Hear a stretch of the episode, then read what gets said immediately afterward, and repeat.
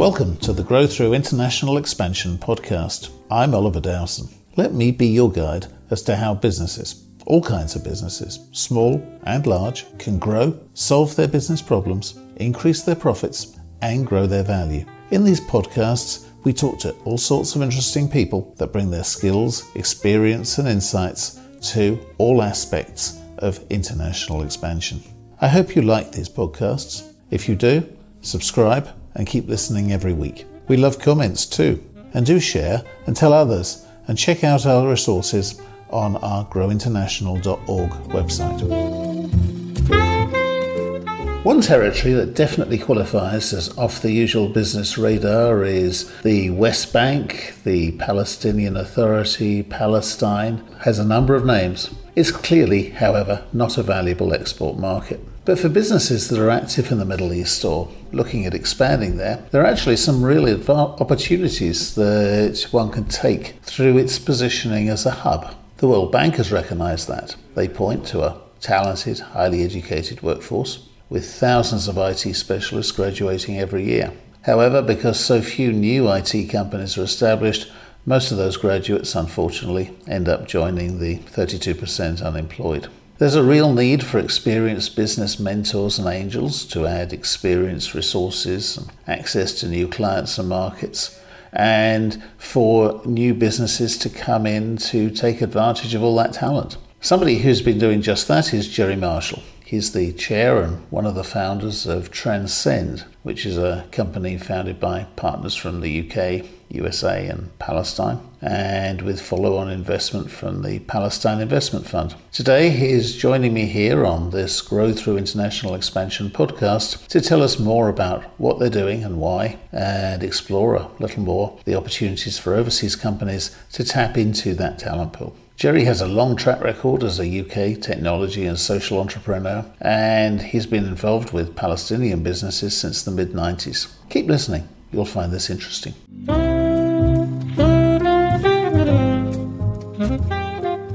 Jerry, welcome to the Grow Through International podcast. It's Thank great to have you with me. Thank you for inviting me. This is really interesting because this is definitely um, somewhere off the usual business radar. Let's clarify the name. What exactly do you mean by Palestine?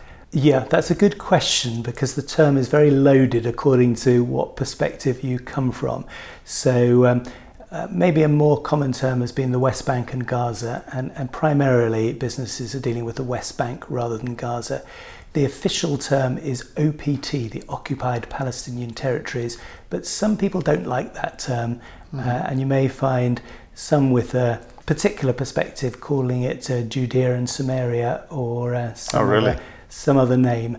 Um, is Palestine a state or not? Well, it has a, a, a, national authority and a prime minister, so it's a good shorthand. And uh, and the area I mean really is is the West Bank. But in order to get there, you've actually got to go through Israel, right? It's it's very easy to get to for us uh, Brits and, and most internationals. Fly to Tel Aviv, and you can be in uh, say Ramallah within an hour. Uh, it's a very short journey.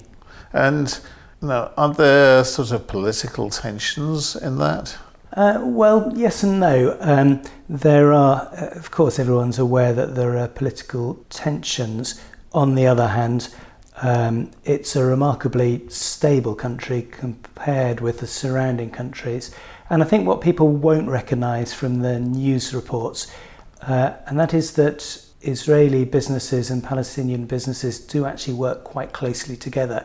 Palestinians recognize a real benefit from being connected with the Israeli economy and vice versa, uh, because um, there are many highly qualified people in Palestine that can do jobs within the tech sector in Israel at, uh, frankly, at lower rates. So there's big benefits for both economies to work closely together, and that's broadly recognized across uh, both um, Israeli and Palestinian business people. Sure, and uh, that makes sense. But uh, of course, all the news that you get about a foreign country in this country is are always the negative sides, I suppose. Sure. You know, you would, yeah. You know, um, one would think that uh, it's a state of perpetual unrest. Sadly, you know, a business like mine working for Israeli and Palestinian businesses is not as exciting a piece of news as, as a, you know, a, a demonstration or bit of violence. Absolutely not. And of course, you can't make news out of the other things. There's lots of mm. good things, and that's true of every country on earth, I think, and yeah. certainly everyone yeah. I know. Too.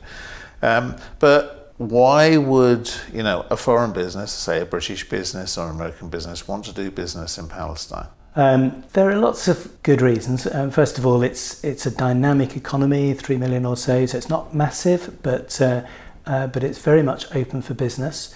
Um, it's it's a very, I think it's got quite a European culture. It's quite mm-hmm. different from other parts of the Middle East. Uh, Palestinians have had a, uh, dare I say, British-led education. Um, they have strong connections with Britain. Um, the sense of humour is actually quite quite more British than American, um, though I wouldn't discourage Americans from working in Palestine. Uh, they're a very easy group to, for people to get along with. They're actually, uh, dare I say, very like Israelis, very dynamic, enthusiastic, family friendly, um, and um, good people to do business with.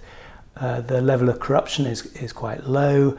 They're people who have quite an international perspective. Often Palestinians have worked elsewhere in the Middle East. Uh, it's an accent that people outside Palestine really relate. Other Arabic speaking peoples like the Palestinian accent. It feels homely and friendly. Their teacher was probably a Palestinian.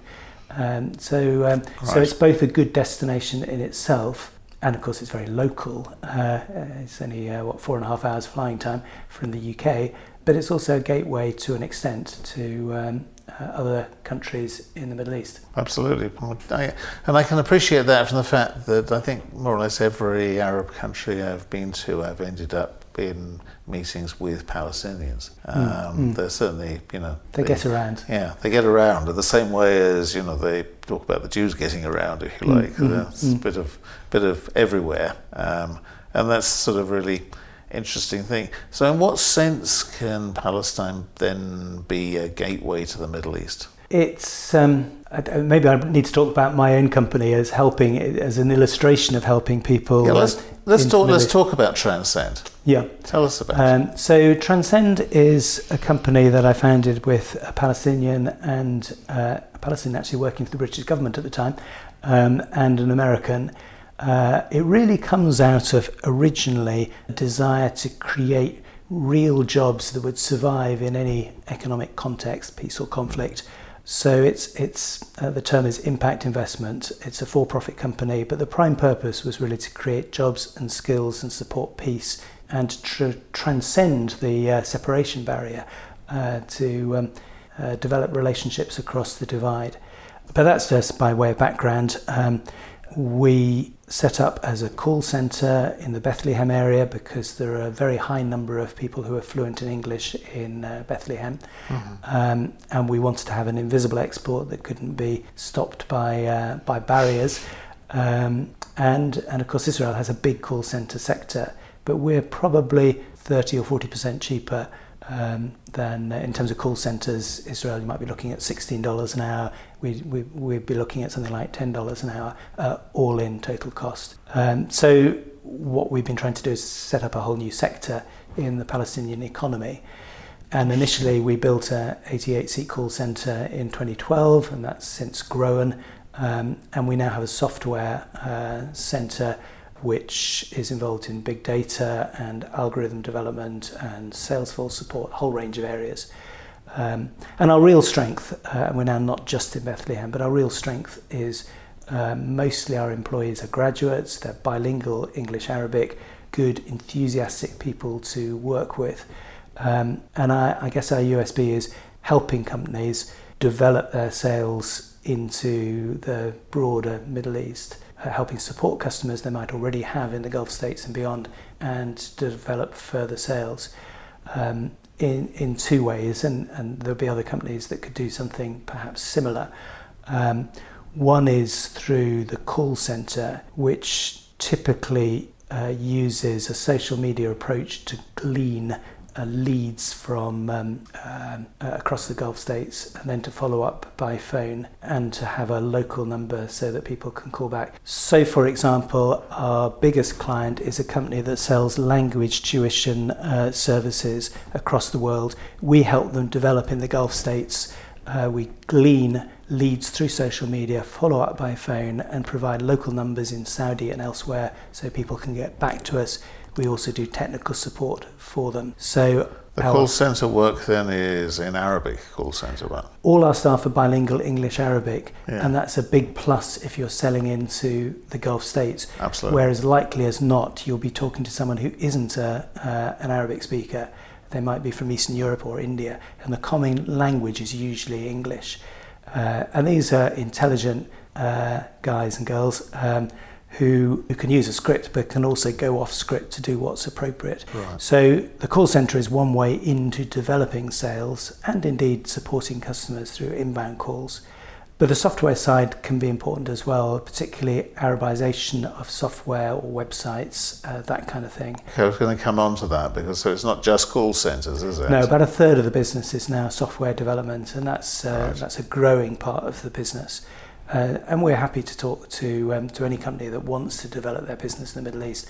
I'm happy to you know meet up and talk through their issues and and, and there might be a place for Transcends to support them, or I might signpost them elsewhere. And is the software development just um, purely geared towards uh, what you call the Arabization of software, or is it actually original software development from scratch? I, I'm glad you asked that, yes, because it is both. In fact, our biggest client is an American company uh, the American Psychology Association, uh, and they have we've been dealing with they have masses of data uh, masses of articles written by people across the world on their topic area, and we've been involved in sorting that, uh, in effect, creating a library.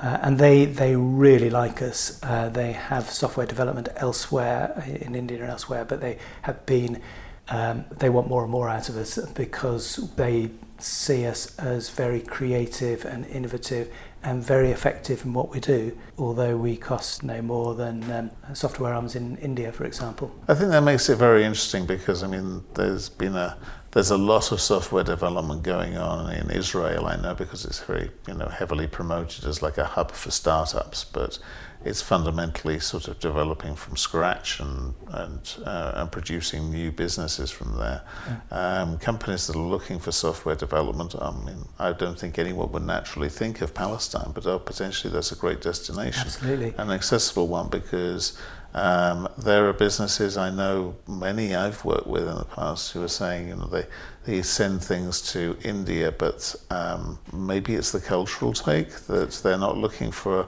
an element of inspiration or cultural fit that they don't feel they get when they go off script. Yeah. Um, and now they're looking at countries like um, Serbia, Belarus, and so forth, but. Yeah. Uh, haven't heard a, of Palestine. Before. We'd be a similar similar cost to uh, uh, parts of Eastern Europe, um, but um, there are masses of IT graduates every year, and these it's a very young, dynamic population, very enthusiastic. I mean, they all got smartphones. They're all sure. into IT, it seems, and. Um, they are very creative and, and there must be a big demand for jobs. I remember hearing that it's got a relatively really high unemployment rate in Palestine, possibly. Yeah, it's dropped a bit. Um, uh, in the West Bank, it's around 20%.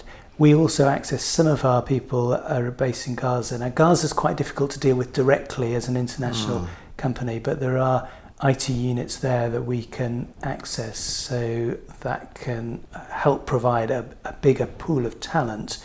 Uh, and in Gaza, there is a very high unemployment rate.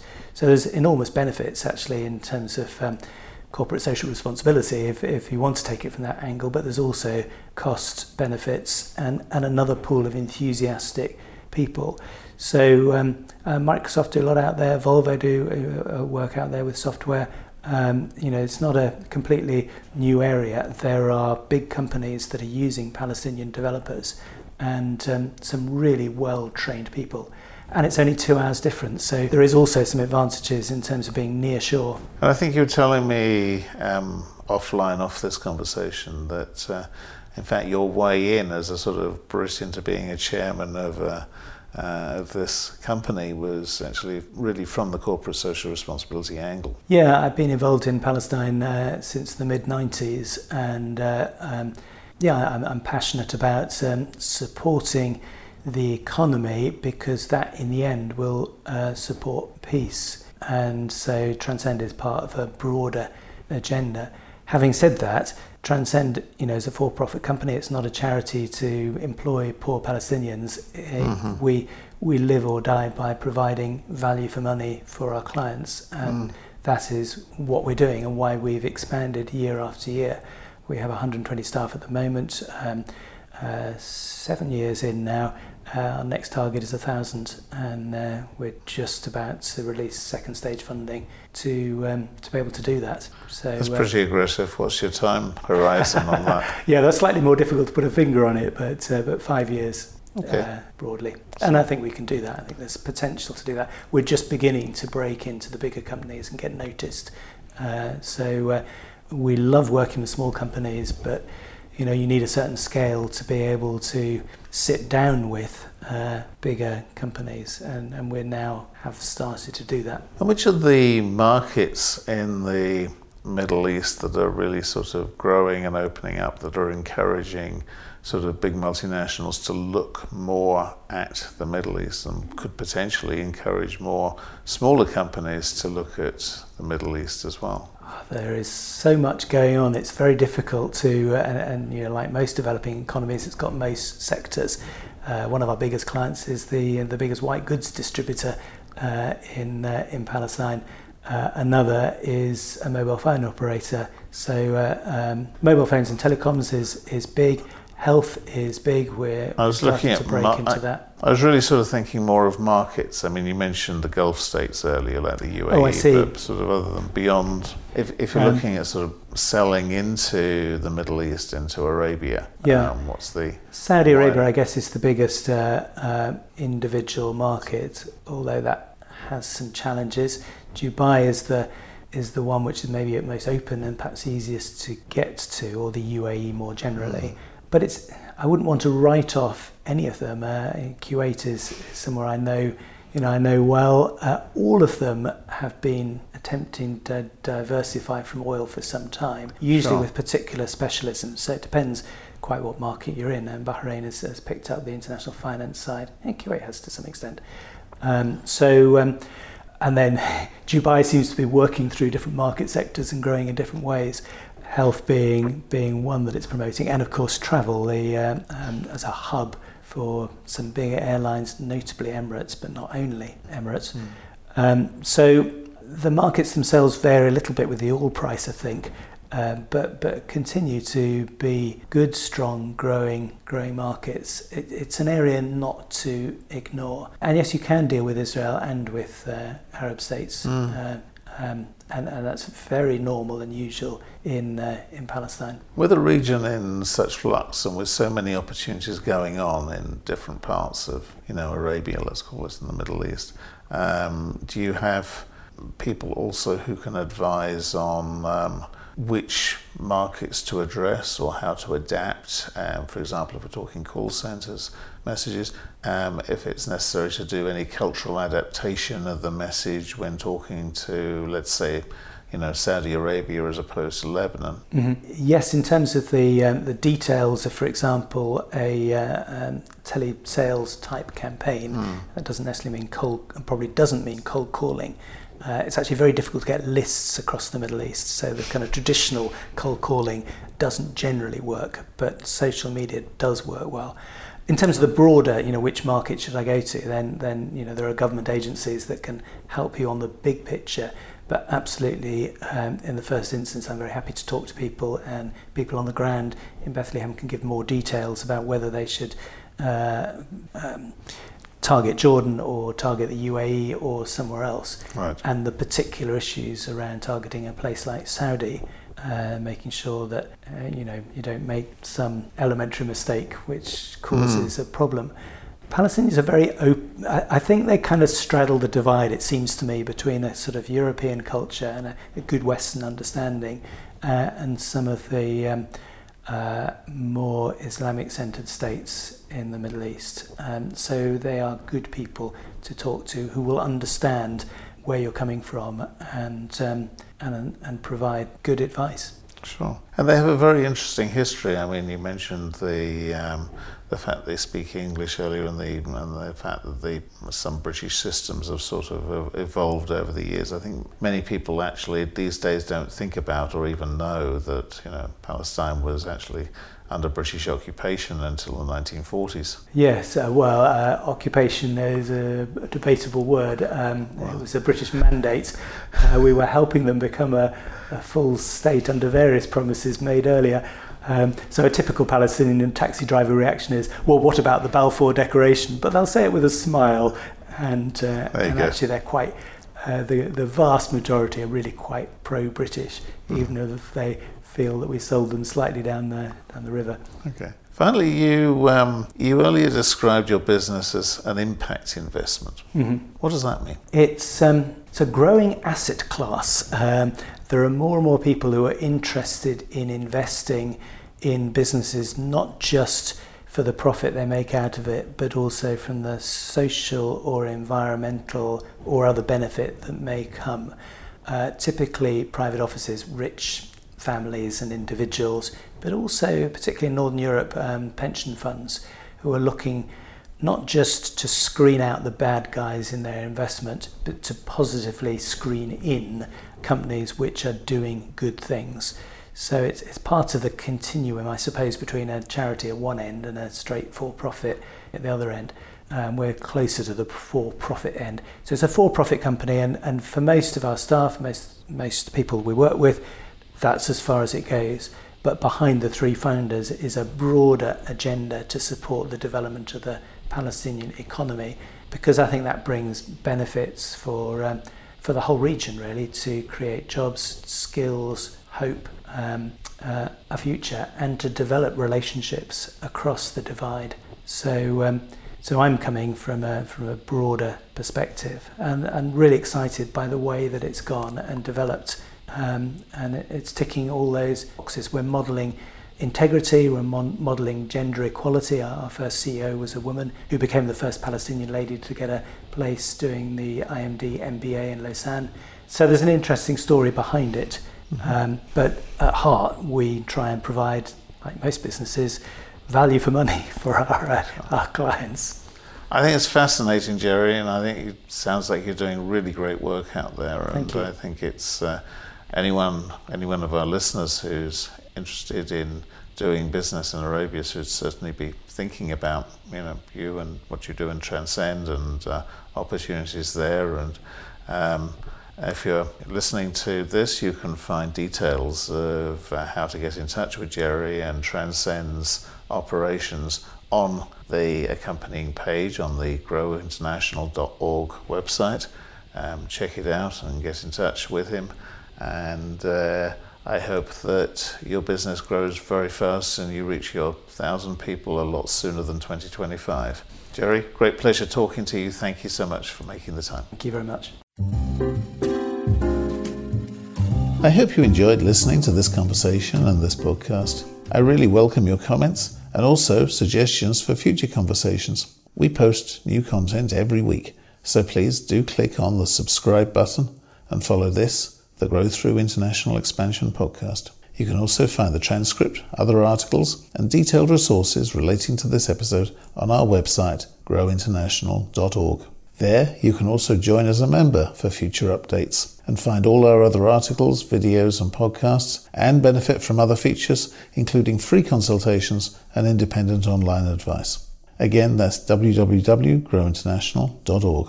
Until next time, this is Oliver Dowson, wishing you success and reminding you that international expansion may be easier than you may think.